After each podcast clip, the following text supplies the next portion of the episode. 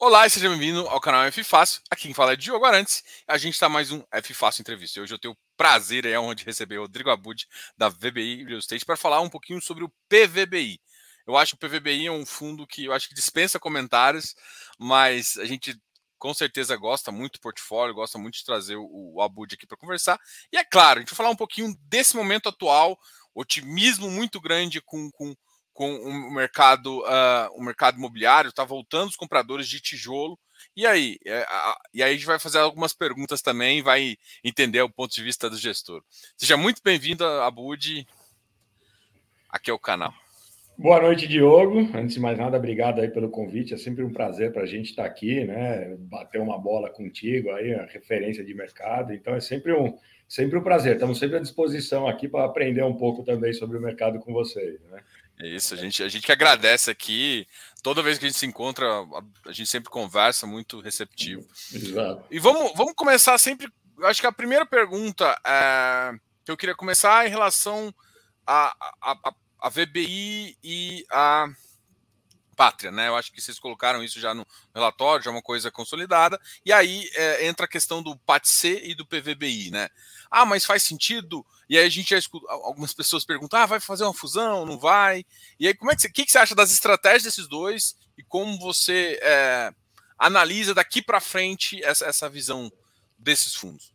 Bom, maravilha. Obrigado. Essa, essa é uma pergunta legal, né? Assim, a gente tem repetido nos relatórios e tal. Mas antes de mais nada é bom esclarecer. Bom, a transação entre VBI e Pátria foi para capturar o que há de melhor nas duas casas. Tá? Então a VBI, uma gestora tradicional, aí estamos há 16 anos no mercado fazendo só imobiliário, né? Temos o nosso padrão, temos o nosso, nosso modus operandi aqui, né? E a gente acredita que nós estamos sempre buscando a excelência em termos de gestão de, de veículos, de fundos de investimentos imobiliários. Tá? Então, esse é o nosso DNA, essa é a nossa expertise, é isso que a gente tem feito todo dia, o dia todo, né, por, por muito tempo. Tá? Uh, sob a ótica do Pátria, bom, o Pátria é a maior gestora de investimentos alternativos da América Latina. Tá? Ela tem hoje mais de 130 bi sob gestão em diversos setores, né? Então tem uh, crédito, infraestrutura, private equity, né? Todas as caixinhas padrão de uma gestora de investimento de, de, de, investimentos alternativos, tá? E quando a gente olha mundo afora, né, essas gestoras têm uma divisão de real estate muito forte, tá? Então, Pátria precisava se fortalecer na uh, divisão de real estate. Olhou o mercado, falou: bom, das gestoras independentes, quem é aquela que eu reputo que tem feito o melhor trabalho nos últimos anos, né? Começou uma negociação e acabamos, então, assinando agora no começo de julho, né, no, no, no dia 1 de julho, essa, esse acordo de associação, essa transação, onde o Pátria compra 50% da VBI, né, das ações da VBI. Então, ela passa a ser um acionista da VBI. Tá? Uh, o que, que isso representa? Bom, no âmbito estratégico, a gente tem um comitê, onde sentamos nós, os sócios fundadores da VBI, dois representantes sêniores do, do Pátria, para definir aí os próximos passos estratégicos de grandes movimentos, ah, novos veículos, novos fundos, né, uh, novas captações, enfim, uh, uh, coisas bastante sensíveis aí sobre a ótica estratégica. Do ponto de vista operacional, dia a dia, tocamos aqui a nossa vida. Tá? Os fundos que nós já tínhamos, os cinco fundos listados que nós temos, né? continuamos na gestão e os sócios responsáveis por esses veículos continuam à frente com a nossa equipe, tá? Então, nada muda nesse dia a dia. O mesmo valendo para os nossos fundos aqui, que a gente tem outros fundos que são fechados, que não são listados, fundos de desenvolvimento ou fundos mesmo de estratégias não listadas. Continuamos tocando, né? Uh, o que, que muda para a gente? Os fundos listados do Pátria, né, PATIC e PATIL, vêm para a gente. Tá? Então, a gente tem aí a responsabilidade de absorver a gestão, a dinâmica, o dia a dia desses fundos também. Tá? Com carta branca ali para tocar da forma que a gente entende mais uh, uh, apropriado. Né? Então, falando aqui sobre a ótica do, de, de, de, das lajes corporativas de Office, a gente fica com dois veículos, PATC e PVBI, tá? e muito nos questionam, bom, o que, que será né, dessa dinâmica ali, o que, que vai acontecer com os fundos? E olhando friamente para o perfil, para o portfólio e para o propósito dos dois, a gente entende que essas estratégias conseguem coexistir. Né? Por quê? O PVBI, e eu sempre falei, o, o, o foi, é, era um, é um fundo dedicado ali à aquisição de empreendimentos, né? Primeiro, acima de tudo, localizações diferenciadas, né? Como eu sempre falo, que não localização é o único dos quesitos do investimento imobiliário que você não muda com nenhum investimento, né? Então, localização, qualidade, governança, né? E bons contratos. É isso que nos faz aí o PVBI, tá, né? Com esse comportamento, hoje tem uma um, um portfólio, hoje tem uma ocupação de 100%, tem zero de vacância, ele mostrou aí um, uma estratégia bem defensiva aí ao longo desse período de maior volatilidade. Tá? Então, o PVBI segue com essa estratégia. Quando a gente olha o PATIC e a gente vê o portfólio, vê a proposta dele, é um fundo mais voltado para as lajes corporativas. Tudo aquilo que eu falei que eu não queria dentro do PVBI, tá? o PATIC ele traz, que são as, as lajes. Né? E, e, e, não é que isso aqui, ah, não, a laje é ruim e o empreendimento, né, uma posição significativa no, no empreendimento é bom. Não, não, não, não. Pelo contrário, eu não quero misturar as coisas, tá? Podemos ter uma estratégia de laje, tá? E podemos ter uma estratégia de PVBI, de empreendimentos de participações significativas no empreendimento, tá? Qual que é a diferença na nossa visão? O PVBI é um, é um, é um fundo, é um veículo que a gente vai ali mais visar uma boa locação, um bom contrato de locação, um, um, uma dinâmica mais de buy to hold. Né? O giro pode ser um pouco mais uh, seletivo, mais moroso. A gente está falando em, em, em, movimentos grandes, aquisições grandes, né? grandes contratos de locação, grandes inquilinos, né? e um giro de uma carteira pode acontecer, mas em menor volume, em menor escala, porque também serão movimentações grandes. Tá? Esse é o PVBI. O PATIC, nós estamos falando de lajes aqui de 500, mil metros, 1.500 metros, tá? Então, transações que podem variar aí da ordem de 10, 15 milhões a 20, 30 milhões, tá? Então, a dinâmica do PATIC é mais uma boa aquisição. Precisamos comprar lajes, tá?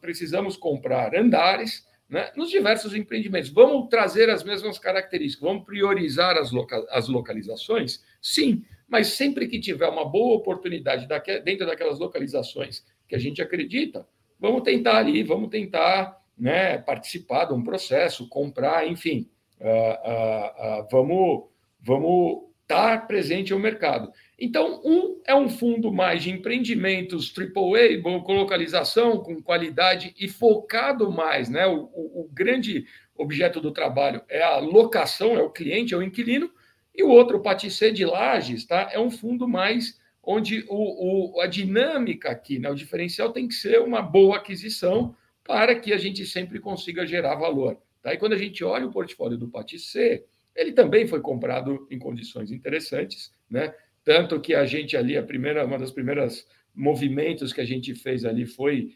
finalizar a venda do Aico, né? vendemos o Aico, divulgamos aí os resultados que, que, que geramos com o Icon, né? com uma TIR interessante de mercado, enfim, é, é, é, mais ou menos por aí, tá? São estratégias que conseguem coexistir, sim, e a equipe está dimensionada, a nossa equipe VBI, é, no setor de escritórios, está dimensionada para tocar os, as duas estratégias dos dois fundos. Né? Então, basicamente, Legal. eu acho que é isso.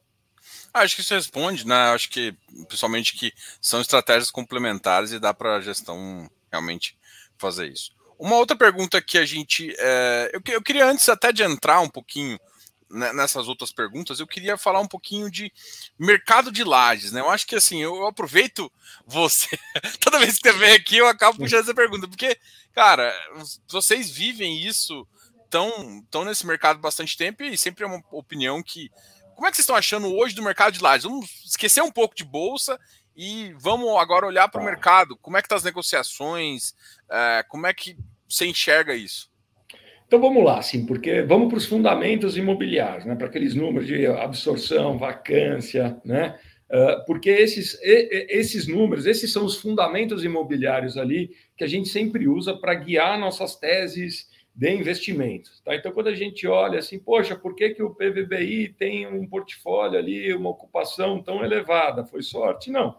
Foram os fundamentos imobiliários que nos trouxeram até aqui.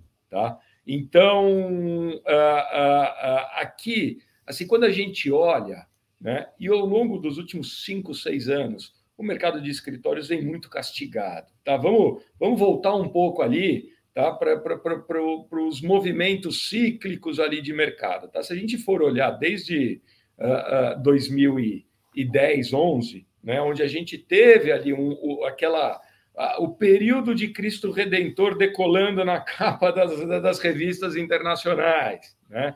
A gente veio de um cenário uh, extremamente favorável para os, os proprietários, tá? uma vacância muito baixa, uma pressão elevada nos valores de locação.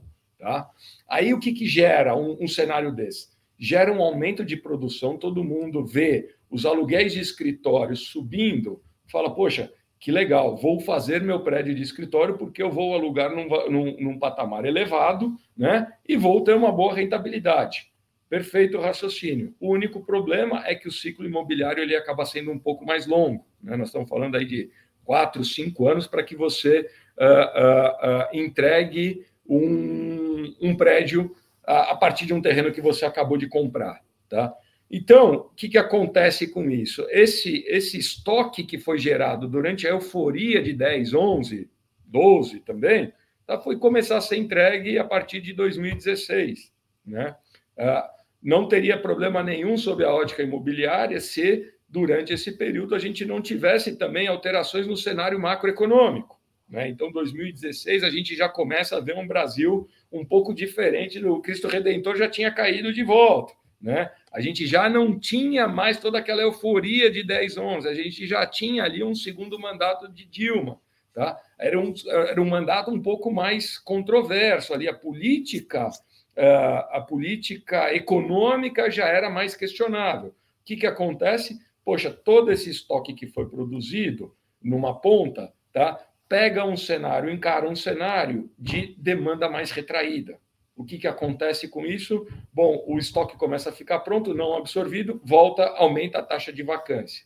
Esse cenário começa a se repetir aí até 2018, e com isso a gente tem o primeiro grande pico de uh, taxa de vacância no mercado geral de São Paulo. A gente passa os patamares de 20%, ainda com uma produção elevada. Poxa, é um cenário difícil, né? A gente começa a ter algum alento ali em 2019, tá? o Brasil começa a esboçar uma recuperação, o mercado imobiliário começa a esboçar uma recuperação. 19 já foi um ano ali onde a gente vê uma primeira queda uh, pequena no, no, no, nas taxas de vacância, tá? ou seja, a demanda ali já se recuperando, as empresas já entendendo que seria um bom momento para elas planejarem uma, uma ocupação de médio prazo ali, então começa a ver uma movimentação, a gente vê uma redução na taxa de vacância, tá? Mas aí vem 2020, logo no começo, a pandemia. Poxa, a pandemia, né, sela ali, dá, bota fim a esse, essa pequena recuperação que o mercado esboçou em 2019 e joga um balde d'água ali na, na, na, na, no cenário econômico, né? Uh, não sai de casa, ninguém pode ir mais para escritório, a economia tem uma retração muito forte, né? Um ano que a gente já projetava um esboço de aumento de PIB, por exemplo, tem uma retração no PIB, né? E o que, que acontece com as empresas nesse, diante desse cenário? Fala, poxa, a economia não reagindo, eu não estou vendendo meu produto, não posso ir para o escritório tudo mais, congela todo e qualquer processo de relocalização o estoque continua a ser entregue, a gente teve grandes empreendimentos sendo entregue nesse período aí, Parque da Cidade, na Marginal, tudo mais, né? O que, que acontece? Bom, aí a taxa de vacância vai lá para cima. Tá? Então aí sim a gente tem o recorde histórico da taxa de vacância aí, culminando entre 2021 e 2022, passando aí, batendo os patamares de 22, 23, chegando a 24% de determinadas lo, uh, localizações. Tá? Aí sim o cenário uh, uh, fica muito mais difícil né, o cenário do mercado como um todo, tá? o mercado de escritórios de São Paulo.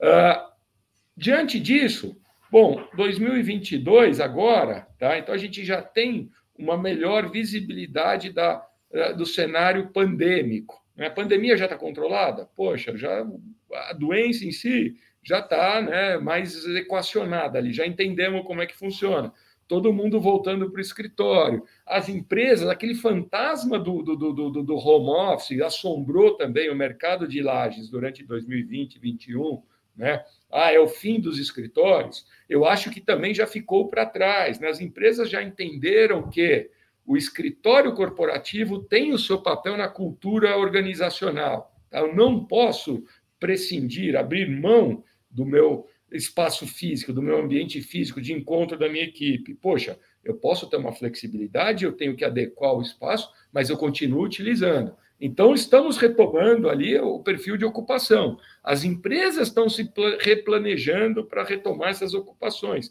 Estão entendendo que dentro do novo normal que tanto se falou, né, do novo perfil de ocupação, eu preciso espaçar um pouco mais o, o, os trabalhadores, eu preciso de mais sala de reunião, eu preciso mais sala de, de, de, de conferências, né? de, de, de reuniões virtuais, tudo mais. Então, eu já tenho um cenário um pouco mais equacionado da minha demanda, eu já consigo procurar né, uma ocupação mais definitiva aí para médio prazo. Ou fazer uma reforma no escritório que eu estou, ou já pensar numa relocalização. E é isso que a gente tem visto. Tá? O ano de 2022 começa um esboço de uma reação da retomada da demanda dos ocupantes. A gente vê gradativamente a taxa de vacância caindo novamente. Né? A gente viu aí a divulgação dos números das principais consultorias, tá? Uh, fechamento do segundo trimestre, a absorção líquida, né? ou seja, o quanto as empresas uh, absorveram de espaço de escritório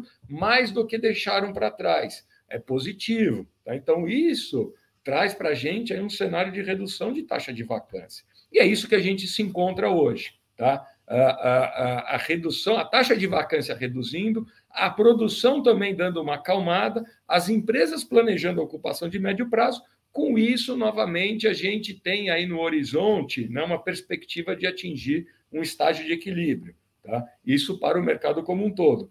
Falo o mercado como um todo porque, se a gente for dividir São Paulo em diversas regiões, a gente vê dois mundos distintos ali, totalmente diferentes em, em regiões distintas, tá? Mas isso a gente a gente pode entrar em mais detalhe um pouco mais para frente. Mas, então, de uma maneira geral, o cenário que a gente tem hoje, a perspectiva que a gente tem, se não houver nenhum grande choque econômico aí, né, pelos próximos meses, quem sabe aí um ano, né, é redução novamente da taxa de vacância, tá? que é o primeiro movimento, né? a gente vê a, os patamares de mercado caindo, para que depois, naquelas regiões que estão mais uh, ofertadas, a gente consiga ver uma recuperação do valor de locação. E é esse, então, a perspectiva, aí, o cenário que a gente vê né, para o horizonte aí de 12, 24 meses, se tudo der certo. Legal. E, e, assim, quando a gente olha também para o mercado, a gente já começa a ver algumas transações. Né? A gente vai ver parte de, de, de uma empresa vendendo grande parte é, do próprio portfólio de properties para outra. Já começa a haver negociação. O que para mim, como investidor, pensa assim: alguém começou a se posicionar. Claro que esse posicionamento pode estar errado, mas uhum. quando mais players começam a se posicionar e investir, é, é um momento também de alerta, assim, que você, você avalia nisso também. Por exemplo, você vê algumas negociações, até na Faria Lima, com preço elevado. Recentemente tentaram pegar também um fundo imobiliário e, e desfazer com um preço lá em cima, principalmente por conta da localização. Ou seja, já uhum. começa a haver bastante oferta é, em, em, em, ativos, em ativos importantes. Exato. É. Então, é, acho que esse é um momento importante né, para a gente parar, olhar, entender quais, as, quais mensagens o mercado tenta nos passar com esses movimentos. Tá? Então, vamos lá. Uh, o que, que, tem acontecido? Dado esse cenário que eu falei, que acabei de explicar, de elevada taxa de vacância, né? as empresas ainda um pouco traumatizadas, pô, vai ser o fim do, do, do dos escritórios, não, não vai ser o fim, estamos retomando tudo mais, né?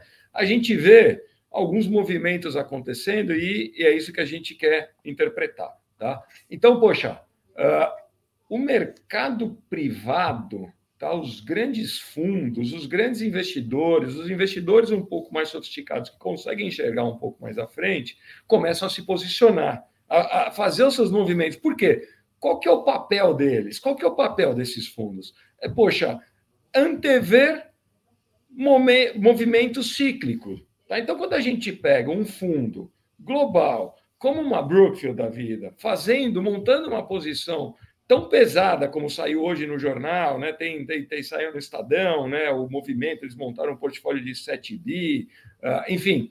Uh, uh, o que, que o que, que, isso nos traz de mensagem? É, poxa, que os valores, tá? Dado todo esse cenário recessivo, os valores ficaram um pouco defasados, né?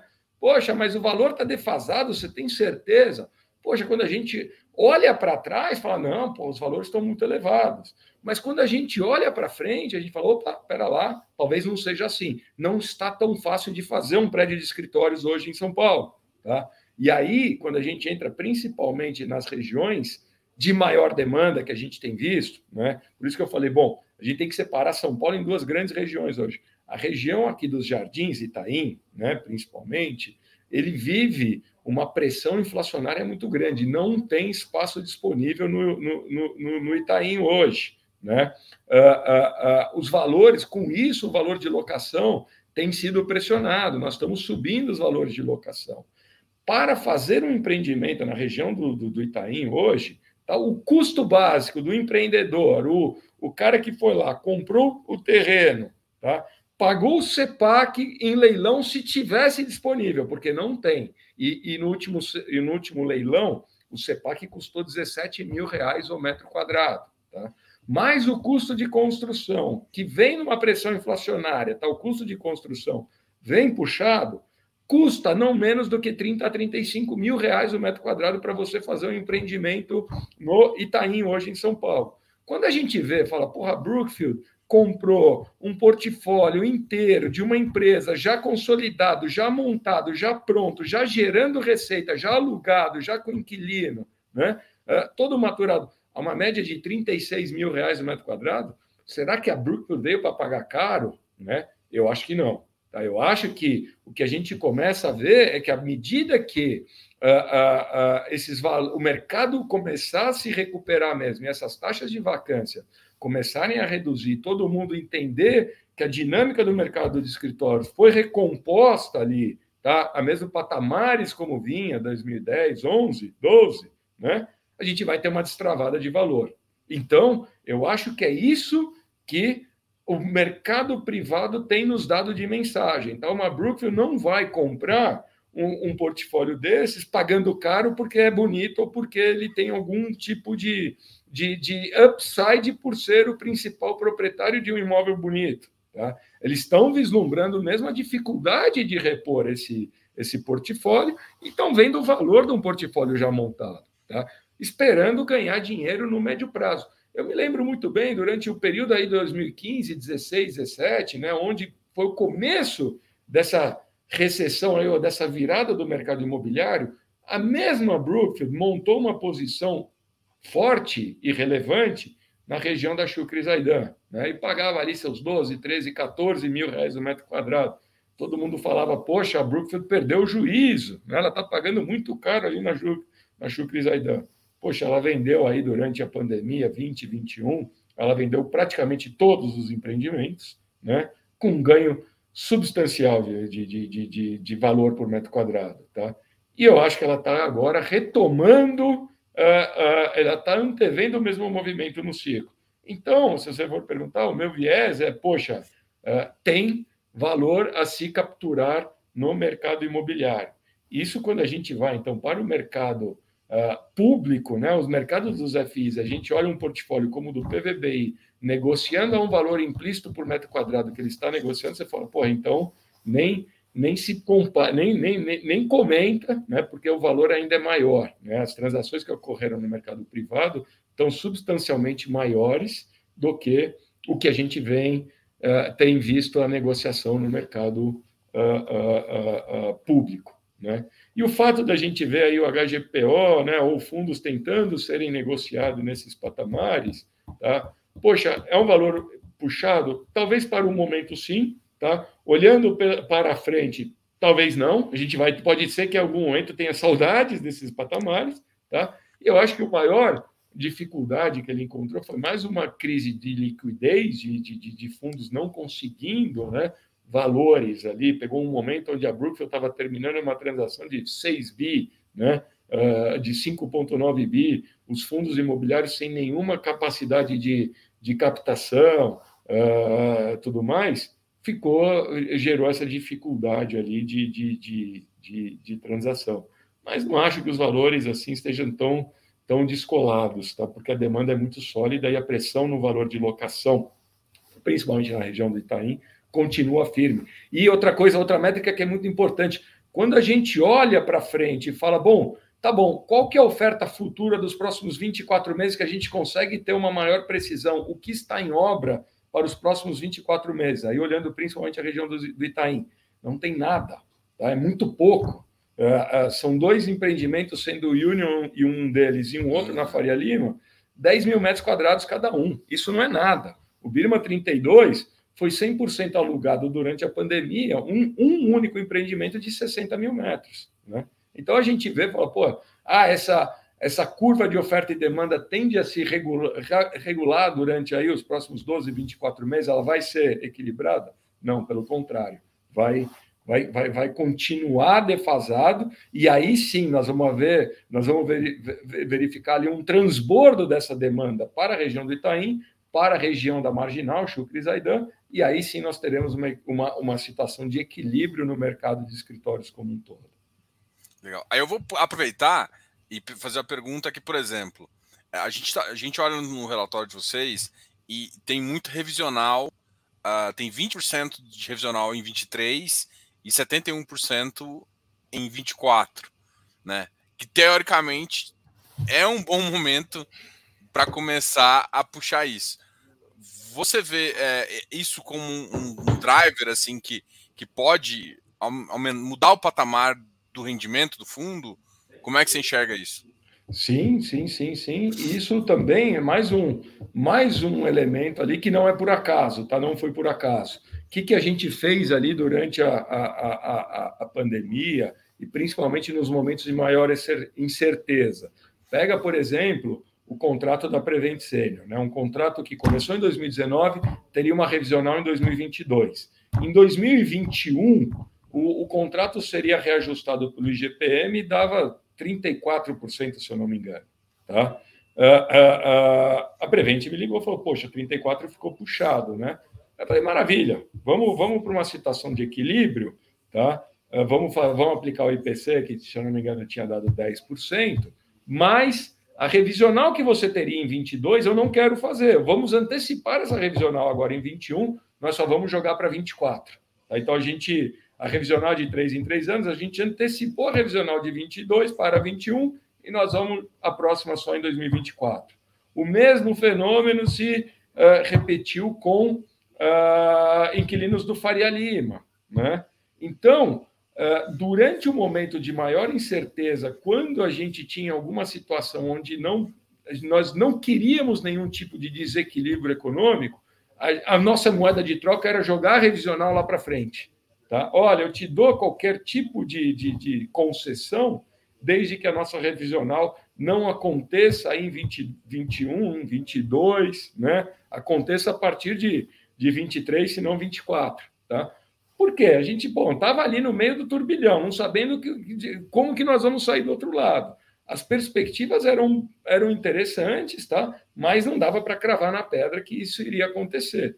Então, o objetivo foi sempre jogar essas discussões de valor para a partir de 2024. Então, é uma situação uh, mais interessante, tá? um momento mais interessante. Tá? É a vacância, como a gente, como eu acabei de falar, já vai ter Uh, uh, tomara que já tenha se reequilibrado, né, se nenhum fator macroeconômico acontecer, o mercado já estará mais favorável aos proprietários, dá para capturar mais valor né, com essas revisionais. Até lá, vamos tocando ali, vamos seguindo, aplicando os índices de reajuste, enfim, nos contratos, no, no curso normal ali, reajuste anual pela inflação. Tá. Show. Tem uma pergunta mais teórica aqui também de Rodrigo, o Eduardo está perguntando, Rodrigo, qual a métrica serviria como uma proxy para avaliar a localização de um ativo? Aluguel por metro quadrado, vacância uhum. atual histórica, ou tem alguma outra? Assim, eu acho que essas duas listadas aqui, aluguel por metro quadrado e vacância, sim, né? São muito boas, atual e histórica. A outra que eu sempre considero é a projeção de novo estoque. Tá? Então, assim, poxa, o momento pode ser bom, mas vem um, um, um, uma superprodução pela frente, tá? vai gerar uma competição e vai perder valor. Tá? Então, a, a valor por metro quadrado, a vacância atual histórica são é, extremamente importantes, mas a gente tem que olhar também a projeção futura de entrega, tá? Porque a gente tem a vantagem de estar num mercado onde o efeito surpresa é muito pequeno. Tá? Você consegue olhar no entorno ali e falar, poxa, o que eu tenho aqui em produção para os próximos 12 a 24 meses é suficiente ou não para algum tipo de desequilíbrio econômico. Tá? Vai ter uma super oferta ou não vai ter uma suboferta. Tá? Isso a gente consegue, e é isso que tem feito, então, né, o, o, o sucesso aí da ocupação do, do, do, do portfólio do PVBI é aquilo, não, não, não, foi sorte, foi isso, foi olhar e falar, bom, por que, que, eu, por que, que eu foquei no Itaim? Ah, porque é perto aqui do meu escritório? Não, porque a gente sabia que a produção era muito menor, né? Ah, poxa, a Shukri Zaidan, além da vacância elevada hoje, ela tem uma vacância elevada, que para você diminuí-la, você ainda tem ali que contar com uma retomada econômica, tá? Mas quando você olha para os próximos dois a três anos, ainda tem muita coisa sendo produzida. Tá? Então, assim, essa situação de equilíbrio, ela ou de desequilíbrio, ela ainda pode ser agravada pela produção que tem vi, que, que está projetada para vir nos próximos dois, três anos. Né? Ah, isso significa que o PVBI nunca vai ter um empreendimento na Chucre Zaidão, na Marginal? Não, de forma alguma. É uma região importante, relevante, que vem se consolidando como um dos principais polos de escritórios, está totalmente aderente à estratégia do PVBI. A única coisa que eu digo é que eu não tenho pressão para isso. Tá? Não tem pressão. Porque eu acho que daqui dois, três anos, o valor por metro quadrado ali na região talvez esteja uh, na, na, na, melhor ou na pior das hipóteses igual ao de hoje. Se não tiver queda, tá? vai estar igual. Então, poxa, eu não preciso uh, fazer movimento agora né, nesse sentido, nessa, né, nessa direção e por isso que a gente continua focado aqui na, nosso, na nossa região ali, que além de tudo também é mais perto do escritório facilita o trabalho. Dá para ver do escritório tudo, Dá né? Ver Consegue... Isso, isso, isso. Consegue ver tudo aí. Bom, é, isso, isso é legal também. Uma coisa que você falou, eu não tinha. Acabei pensando agora, justamente isso, né? Você, o portfólio de uma Chucre é aderente ao fundo, mas na hora que você souber que a absorção é menor, vai ter menos entrega, o CEPAC já está quase no final, é uma região que vai também gerar, provavelmente, hum, pensando em 10, 15, 20 anos, uma super oferta, mas ainda vai ter espaço para poder comprar ainda bem. Muito, muito, muito. Os empreendimentos são muito bons, né? São empreendimentos de longo prazo, assim, Rocha Verá, WT, todos eles, pô, estão lá para um longo, um longo período. Né? Eu só acho que ainda vai ter um ajuste ali de, de, de oferta e demanda que pode refletir em preço. Né? Então, esperemos aí mais um pouco, que eu acho que não, não tem nenhuma pressão inflacionária naquela direção. É. Uma, uma pergunta que sempre sai também em relação ao, ao dividendo né, do fundo. Né? O dividendo, é, o fundo está pagando 0,56 há mais ou menos um ano e meio né, nessa faixa. E, uh, e mesmo com reajuste e tal, é por conta da despesa financeira que está aumentando, o, e o que, que você atribui a isso e quando que o investidor pode mais ou menos falar assim, olha, a partir dessa data a gente vai conseguir ajustar um pouquinho e vai e o seu rendimento em si vai conseguir aumentar uh, talvez no ano a ano. Bom, vamos lá. Então acho que isso é interessante porque assim o, o 56, né, ele vem aí nesse, nesse período, foi um, um, uma forma que a gente encontrou, tá? Eh, principalmente quando da aquisição do JK. Então, relembrando, em julho né, de 2021, a gente selou ali, sacramentou o negócio com o negócio de aquisição da, do JK Bloco B. Tá? Era uma aquisição que poderia acontecer em duas etapas. Uma primeira etapa, comprando 20% do empreendimento, tá?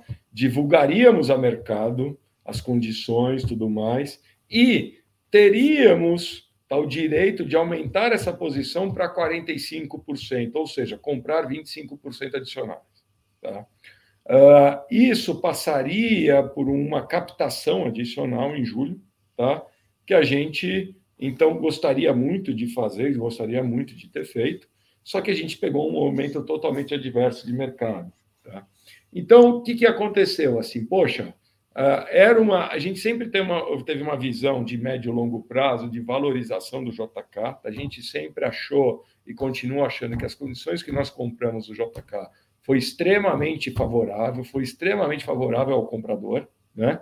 Uh, uh, e por isso queríamos comprar mais. Por mais que isso não se refletisse no rendimento num primeiro momento. Tá? Então, assim, poxa, a gente comprou porque a gente imaginou ali que os aluguéis iriam andar, né? o preço estava realmente interessante. Temos um inquilino de longo prazo ali, que é Johnson Johnson. Tá? Então a gente falou, poxa, tem um valor a ser capturado agora, por mais que isso não se reflita na distribuição do dividendo num primeiro momento.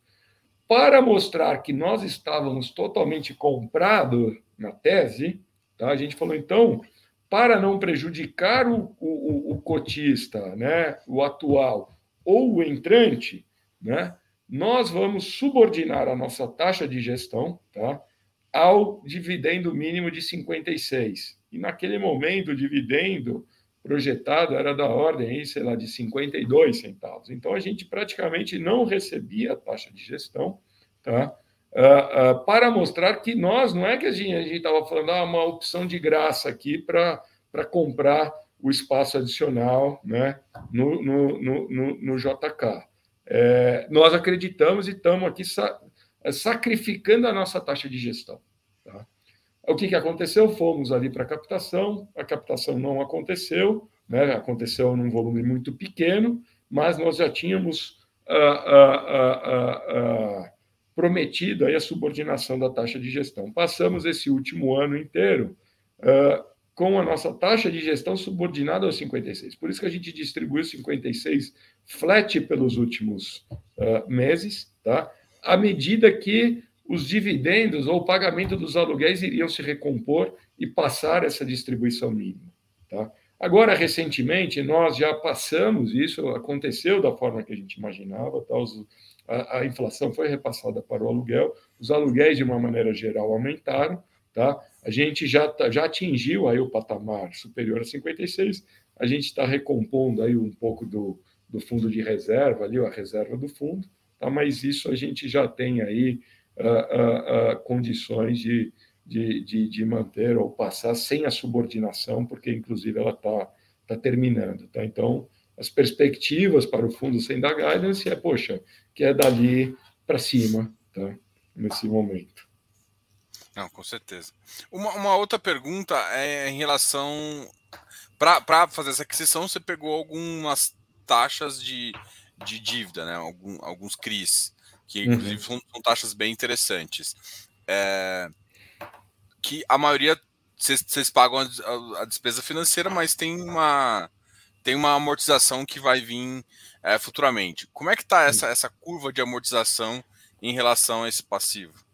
Bom, então vamos lá. A curva de amortização, a, a gente, a gente tem uma dívida, na verdade, tá? que ela é relativamente baixa aí, estamos falando aí em patamares aí de 10, 13%, 15% do fundo, tá? Uh, onde que foi justamente a dívida para que a gente comprasse ali o JK, tá?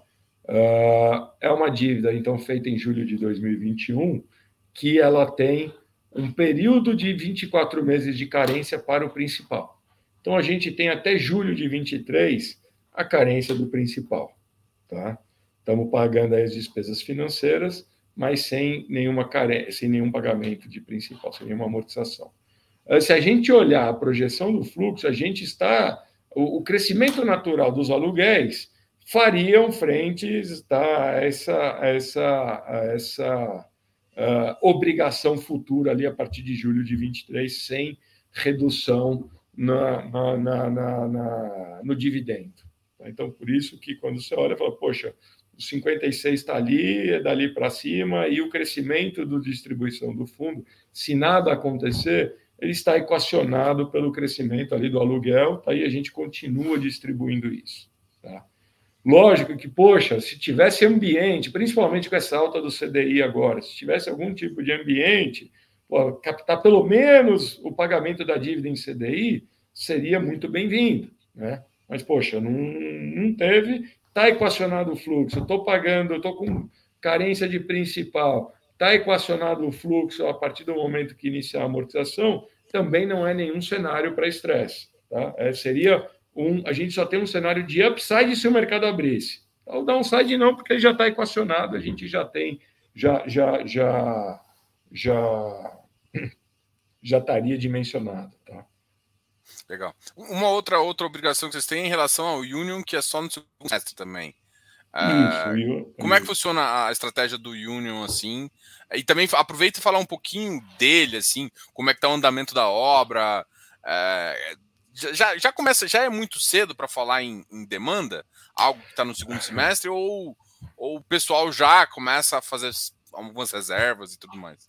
Não, assim, é, é, é fantástico, porque o Union, na verdade, assim, ele está num momento onde ele ele está ocupando o espaço dele no skyline, ali, na, na arquitetura do, do, do, do, Itaim. Tá? Então, quando você anda pela Faria Lima, hoje você já vê a estrutura dele lá, o esqueleto dele ocupando o espaço. Tá?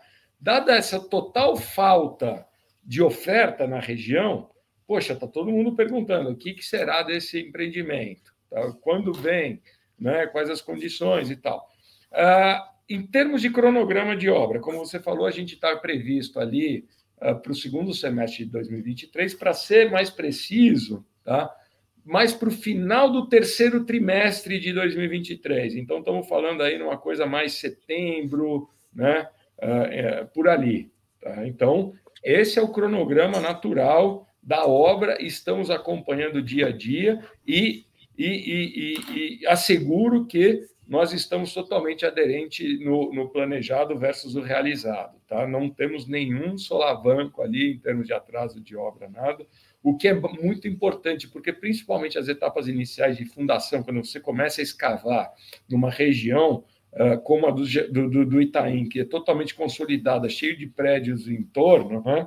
Você começa a achar surpresas. Pô, você tem um tirante do prédio ao lado, né? O tirante, para quem não sabe, é uma é, parte da fundação do prédio ao lado invadiu seu terreno por baixo. Aí você fala, poxa, eu tenho que parar a obra e tudo mais. Então, nós conseguimos é, é, cumprir essa etapa sem nenhum tipo de atraso. Agora, para cima, a estrutura é muito simples, é muito mais fácil. Depois tem a questão do acabamento e tudo mais. Mas tá, nós estamos totalmente aderentes ao cronograma físico-financeiro que foi previsto. Né? Ah, então, assim, poxa, ele vai ser entregue no prazo, ele já está ocupando o espaço dele, a demanda começa a acontecer. Né? A gente tem conversado e eu adoraria que o prédio estivesse pronto hoje, porque a demanda, a gente já conseguiria capturar essa demanda imediata. Tá? O que, que tem acontecido na prática? Bom, ah, eu consigo alugar desde já? É, é, um pouco complicado porque as empresas teriam que prever ali qual que vai ser o perfil de ocupação dela daqui a 12 meses. Tá? Então, eu acho que ainda é um pouco cedo, inclusive, dado o cenário que a gente tem aí de instabilidade uh, uh, político-econômica, tá? ninguém vai falar, poxa, eu já quero alugar 2 mil metros para setembro de 2023. Eu acho que à medida que for chegando mais perto, que a gente vai ter uma demanda mais sólida, mais pronta para assinatura de contrato. Mas as consultas têm acontecido todo dia, a gente já e a gente está aproveitando esse período então para desenvolver um material, uma ferramenta de marketing mais sólida, né? Uh, nós vamos estamos fazendo o book, ou tivemos reunião, poxa, vamos montar um andar modelo ou não para quando uma empresa for visitar, né? Tudo mais, a gente já está fazendo nesse sentido, tá? Para que mais próximo ali, eu diria que seis meses antes, ou seja, mais para o começo do ano que vem, aí a força de locação vem com tudo e a gente, putz, se fosse hoje, eu, eu diria que a gente entrega esse prédio aí 100% ocupado, aí não seria grande, não seria grande pretensão não, tá?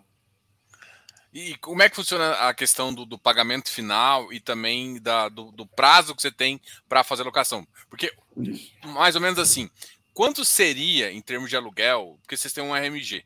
É, vamos supor, a RMG equivale a receber sei lá, 180 pelo prédio. E uhum. a métrica que a gente acha hoje é 220. Ou seja, Isso. tem upside, tem upside nessa, nessa entrega Isso, grande. Entendeu? Exatamente. Como é que é, é mais então... ou menos? Qual que é o, mais ou menos a métrica de valores? Vamos lá. Então, em termos de equação ali financeira, tá? A gente já pagou 60% do todo, tá? E estamos sendo remunerados sobre o valor já pago na ordem de, grosso modo, 7%, tá? Ao ano ajustado pelo índice de, de construção. Tá? Então, tudo que a gente já pagou esses 60%, a gente está sendo remunerado nessa taxa. Tá? A gente tem um único pagamento final, que é contra a entrega efetiva do empreendimento, tá? A BITS, ou seja, condições de locação, tá? Poxa, é, é que é o equivalente a esses 40% remanescente, tá? Nesse momento, eu tenho duas possibilidades. Até lá o mercado já se estabilizou e eu tenho uh, condições de fazer uma captação. Tem uma segunda alternativa que é, poxa, eu, eu já paguei 60%, tenho 40% a ser pago, né? Eu posso emitir uma dívida, tá? E tem um terceiro cenário que aí, poxa, né, não é uma mas eu poderia vender um, parte do empreendimento, poderia vender um outro empreendimento para fazer frente a isso. Então, temos esses três cenários, tá? Então, não me, não, não, não, não me preocupa tá, a, o pagamento final. Isso eu acho que, de uma certa forma, está equacionado e, e, e é questão de utilizar qualquer um desses três mecanismos que eu falei. Uh, em termos de fluxo de recebimento de aluguel, à medida que a gente fizer o pagamento final, esse montante é incorporado na remuneração mensal do vendedor, tá? E eu uh, passo a receber, então, o equivalente a quase 7%, tá? Para ser preciso, 6,94%, uh, pelo período adicional de 12 meses. Ou seja, aquele período que você sempre tem, que são os primeiros 12 meses de uh, trazer os inquilinos, né, fazer as locações, dar uma carência, uh, uh, tudo mais, está tá coberto por essa garantia do vendedor. Tá? Essa foi a solução que a gente encontrou, de novo, para que a gente tivesse até 2024 né, para negociar os aluguéis. Então, um, um, um, a gente entrega em setembro de 23, o vendedor fica até 2024 ali garantindo, pagando o aluguel uh, integral para a gente. Em termos de métricas de mercado, tá? Eu diria que o valor que foi acordado hoje de locação vis-à-vis o que a gente tem uh, uh, uh, no mercado, se ele tivesse pronto, eu diria que a gente tem um upside ali de pelo menos 15% adicionais no valor de locação. Tá? Ou seja, aquilo que a gente tem visto, que a gente assegurou lá atrás como garantia do vendedor, Hoje o mercado está mostrando pelo menos 15% a mais no valor de locação. Então, se eu tivesse hoje esse prédio 100% pronto, eu estaria alugando 15% a mais daquilo que eu estou recebendo como garantia de locação. Poxa, então isso é um total incentivo para a gente ser o mais rápido possível tá, para o, o, o, o, o total uh, uh, uh, término da obra ali, né, no, no, nos patamares estabelecidos. E também pelo vendedor, que é também o construtor, pô, se a demanda está assim, o mercado paga mais, né, ele também tem o melhor incentivo possível, porque aí ele deixa de pagar esse valor e o inquilino, o ocupante que vai pagar. Ele também é um, um ele também tem o seu incentivo para acelerar essa entrega, para acelerar essa obra, tá? Então acho que nós estamos extremamente casados nesse sentido e pô, é, é, é, com uma boa perspectiva ali de ganho para o fundo também, né? uma, uma, uma receita adicional interessante para o fundo também. Bem legal. E uma coisa que é interessante, eu acho que talvez é, o pessoal não fica aqui, é o tipo de emissão que é como se você já emitisse com uma. Vamos supor que você emita, né? Estou admitindo uhum. alguma coisa assim, mas ou uma, uma dívida, alguma coisa assim, você já emite com um cap casado, né? Você um já, carimbo já... também, né? Um carimbo. Sempre que nos questionam, falou, poxa, mas qual que vai ser a fonte, né? Você tem aí pipeline, não tem, qual o prazo, não sei o quê. Já está casado, já está carimbado. Né? Então a gente fala, pô, uma emissão hoje do, do, do, do PVBI, 100 milhões eu já teria, assim, ó, ah, ou mais até, né? Ah, eu já teria o uso o pagamento da última parcela do Union, a, quitação da dívida, pelo menos de CDI. Poxa, já, já, já temos um uso aqui totalmente uh, uh, uh, carimbado. Né? Então, já mitigando aquela incerteza do, do, do, cotista, do investidor: ah, mas esse recurso vai ser captado para quê? né? E o yield também, já, como você falou, carimbado ali, dado que a gente já tem essa equação ali, já tem um valor de locação numa ponta, já tem um, um valor, um pagamento na outra, né? Já está, melhor dos mundos ali, né? Para o, para o investidor entrante, para o cotista. Legal. É, uma, das, uma das coisas que o pessoal sempre pergunta é a relação de. Eu acho que até na última missão vocês também seguiram o valor patrimonial, tudo bem, mas eu acho que o pessoal sempre gosta de perguntar isso, né? Ah, e a emissão? Tem alguma chance de ser abaixo do VP? Como é que, qual que é a visão de vocês? Se tivesse, eu teria feito, assim, Se eu, se eu tivesse confortável com isso, eu ia falar, quer saber? Vamos aproveitar esse momento, porque esse período foi muito interessante, tá? muitas oportunidades passaram.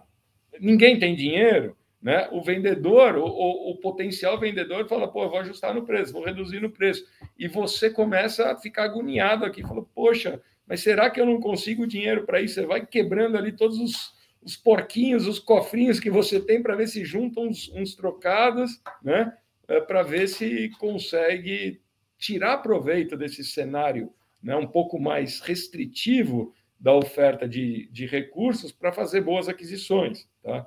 E esse é o dilema ali da, da, da, da, da do, do, gestor imobiliário. Tá? A VBI existe desde 2006. Nesses 16 anos de vida, a gente já passou por altos e baixos em termos de pô, juros altos, mercado de capitais fechado e oportunidades abertas, ou o contrário, né? mercado, de capital, mercado de capital aberto com oportunidades fechadas ou mais caras, enfim, esse é o, é o, é o, é o dilema, é o para, paradoxo do, do, do gestor, é tentar diminuir essas pontas, assim, olha, ter dinheiro quando ninguém tem, comprar bem, né?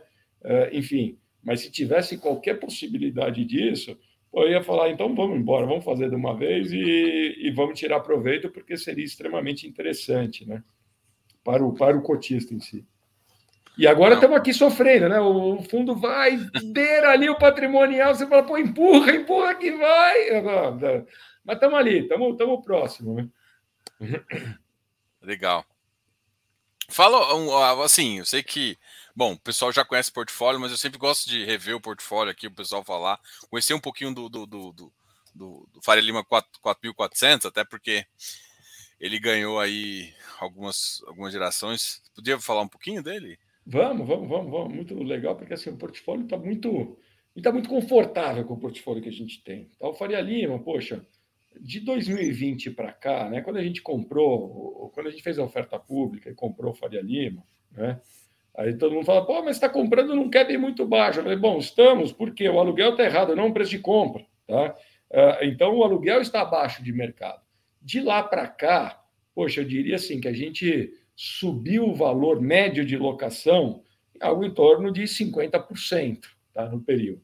Então, poxa, e eu digo mais, e para os próximos 12 meses nós vamos subir outros 10 a 15%. Tá? Por quê? O mercado continua andando. Tá? Faria Lima, dentro desse cenário uh, restritivo de oferta que eu falei, tá? os valores de locação estão caminhando. Né? E o Faria Lima ele está capturando esse valor, mas ele ainda tem condições de subir mais. Tá?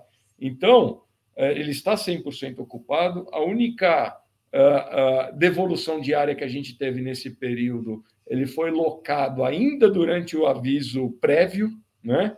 Uh, enfim, então, assim, nós, temos, nós estamos fazendo uma série de benfeitorias no empreendimento também, ouvindo a demanda dos, dos, dos, nossos inquilinos, tá? Então a gente mudou o lobby, a gente fez o bicicletário, a gente fez vestiário para as bicicletas, estamos fazendo um espaço de convivência ali muito interessante. Ou seja, estamos investindo no empreendimento para que o, o ocupante, né? É, perceba esse valor que está sendo gerado. Tá? Pô, não é só aumentar aluguel porque estamos aumentando aluguel, não. Estamos aumentando aluguel, o mercado está favorável para o aumento de aluguel, mas também estamos investindo no empreendimento. E isso tá, tem gerado esse valor, tá? E, e, e, a gente continua aí nesse, nesse processo de captura desse valor que está sendo gerado. Então, se a gente olhar nos próximos 12 meses, ele ainda assim tá, tá, estará repassando a inflação, ele estará tendo um aumento no valor médio de locação.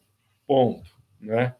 Uh, então é muito simples ali, é muito, muito tranquilo a, a, a dinâmica do FL 4440. Né? Gravamos até um vídeo ali né, é de legal. apresentação do empreendimento, foi bastante legal, enfim.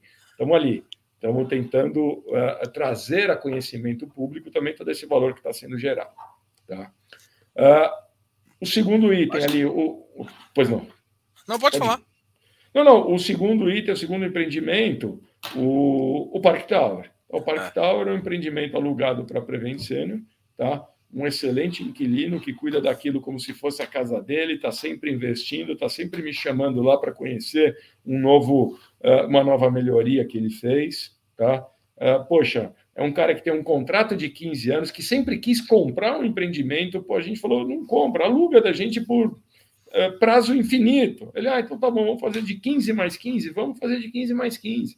Então, com esse horizonte de 15 anos, pô, ele investe naquilo ali como se fosse a casa dele, tá? E guarda todo esse esse volume financeiro que ele usaria para comprar um empreendimento para investir no core dele, no core business dele. Então, poxa, é uma situação extremamente favorável, ganha-ganha. Né? Nós, como, como investidores imobiliários, estamos felizes com a receita imobiliária que o empreendimento gera, baseado num fluxo de locação da Prevent Senior. A Prevent Senior tem a garantia de que vai permanecer lá por um longo período, investe muito no empreendimento, está sempre realizando algum tipo de benfeitoria. Então, um casamento um, muito interessante.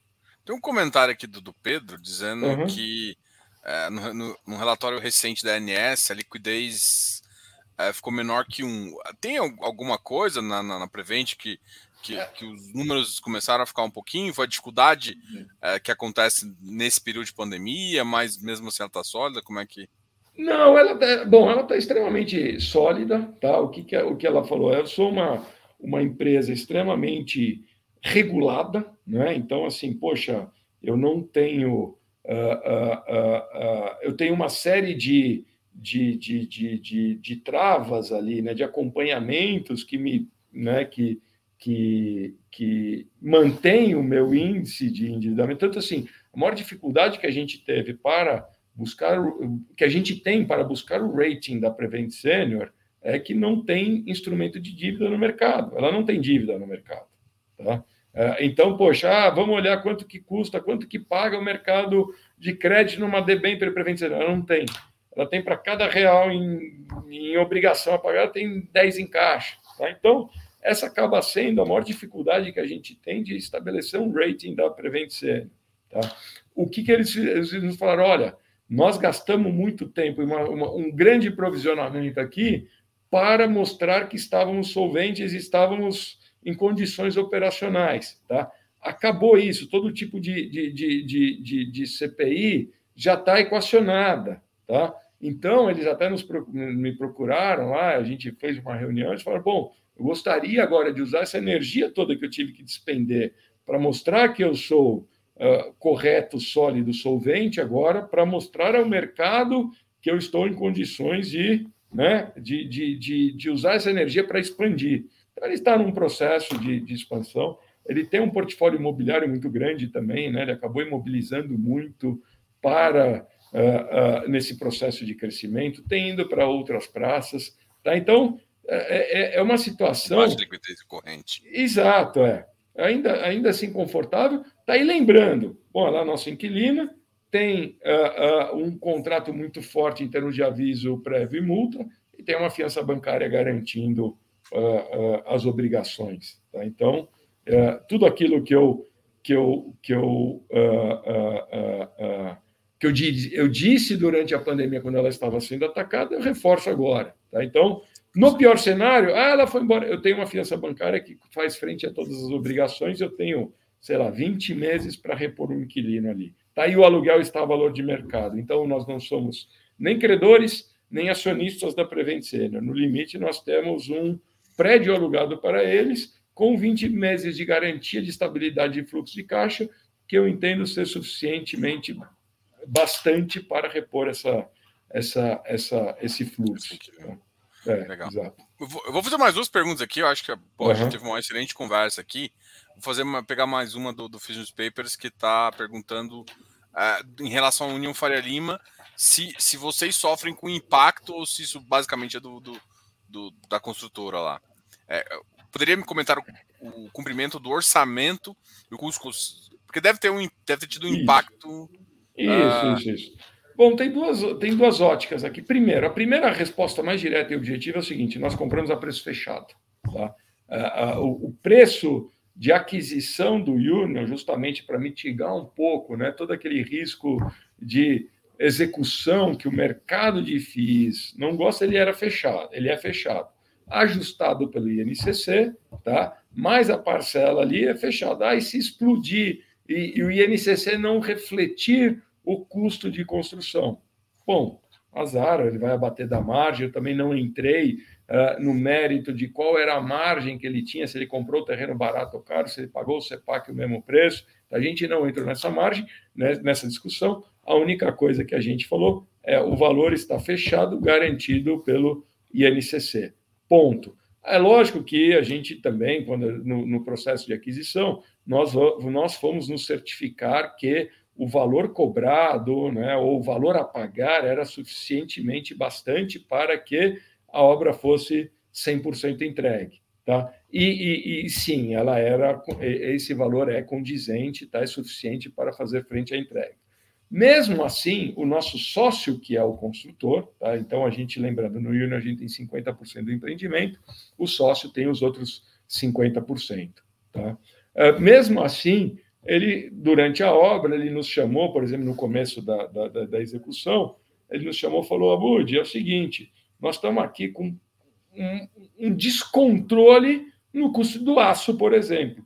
Você tem alguma objeção? Nós faremos o seguinte, tá? Porque ele me apresentou uma curva não só evolução física, como também financeira, para que eu pudesse ter o acompanhamento, né, sabendo que a obra estava sob controle. Então, por mais que o preço fosse fechado, ele me apresentou uma estimativa ali de qual seria né, a previsão de desembolso financeiro também da obra ao longo do período que ele havia prometido. Então ele me chamou, falou: olha, Bud, nós estamos aqui com um descontrole, tá? Eu estou pedindo para você né, uma liberação né, dessa curva aqui que está anexa ao nosso contrato, para que eu antecipe parte desses custos, tá? Porque eu quero comprar o aço da obra inteira desde já, porque o aço está uma loucura. Todo dia que eu ligo lá, aumentou. Né? Então, assim, e, e não tem previsão de que vá parar. Então, para que eu possa uh, uh, uh, fugir dessa escalada de preços sem controle, eu já quero comprar o aço da obra inteira, ou pelo menos grande parte aí, do que eu já tenho certeza do que eu vou consumir, eu quero comprar desde já a meu custo, não tem, você não tem que antecipar nenhum pagamento, tá? E eu falei, bom, e a armazenagem disso? Nós temos um canteiro relativamente apertado. Ele falou, não se preocupe, eu vou, inclusive, né, alugar aí um galpãozinho para que eu consiga estocar esse aço, porque é melhor do que deixar livre né, o, o, o, reajuste e o preço. Né?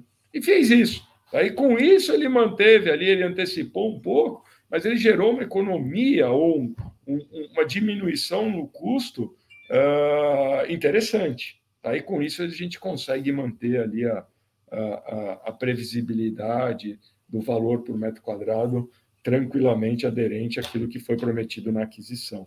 Tá? Então, e essa é a vantagem de ter um, um, um, player, né, um sócio experiente que já viveu isso em outros momentos, tá? Uma construtora tradicional que já tinha feito outros empreendimentos, né? Para quem não sabe, assim, eles são, eles foram inclusive executores do Infinity, né? Uma outra transação emblemática aí do mercado imobiliário recente. Né? Eles são sócios lá que compraram o Infinity, eles que fizeram, participaram da conceituação e da construção do Infinity. Então, eles têm essa experiência, eles sabem como uh, uh, uh, manter ali os custos sob controle. Né? Isso nos deu muita confiança também.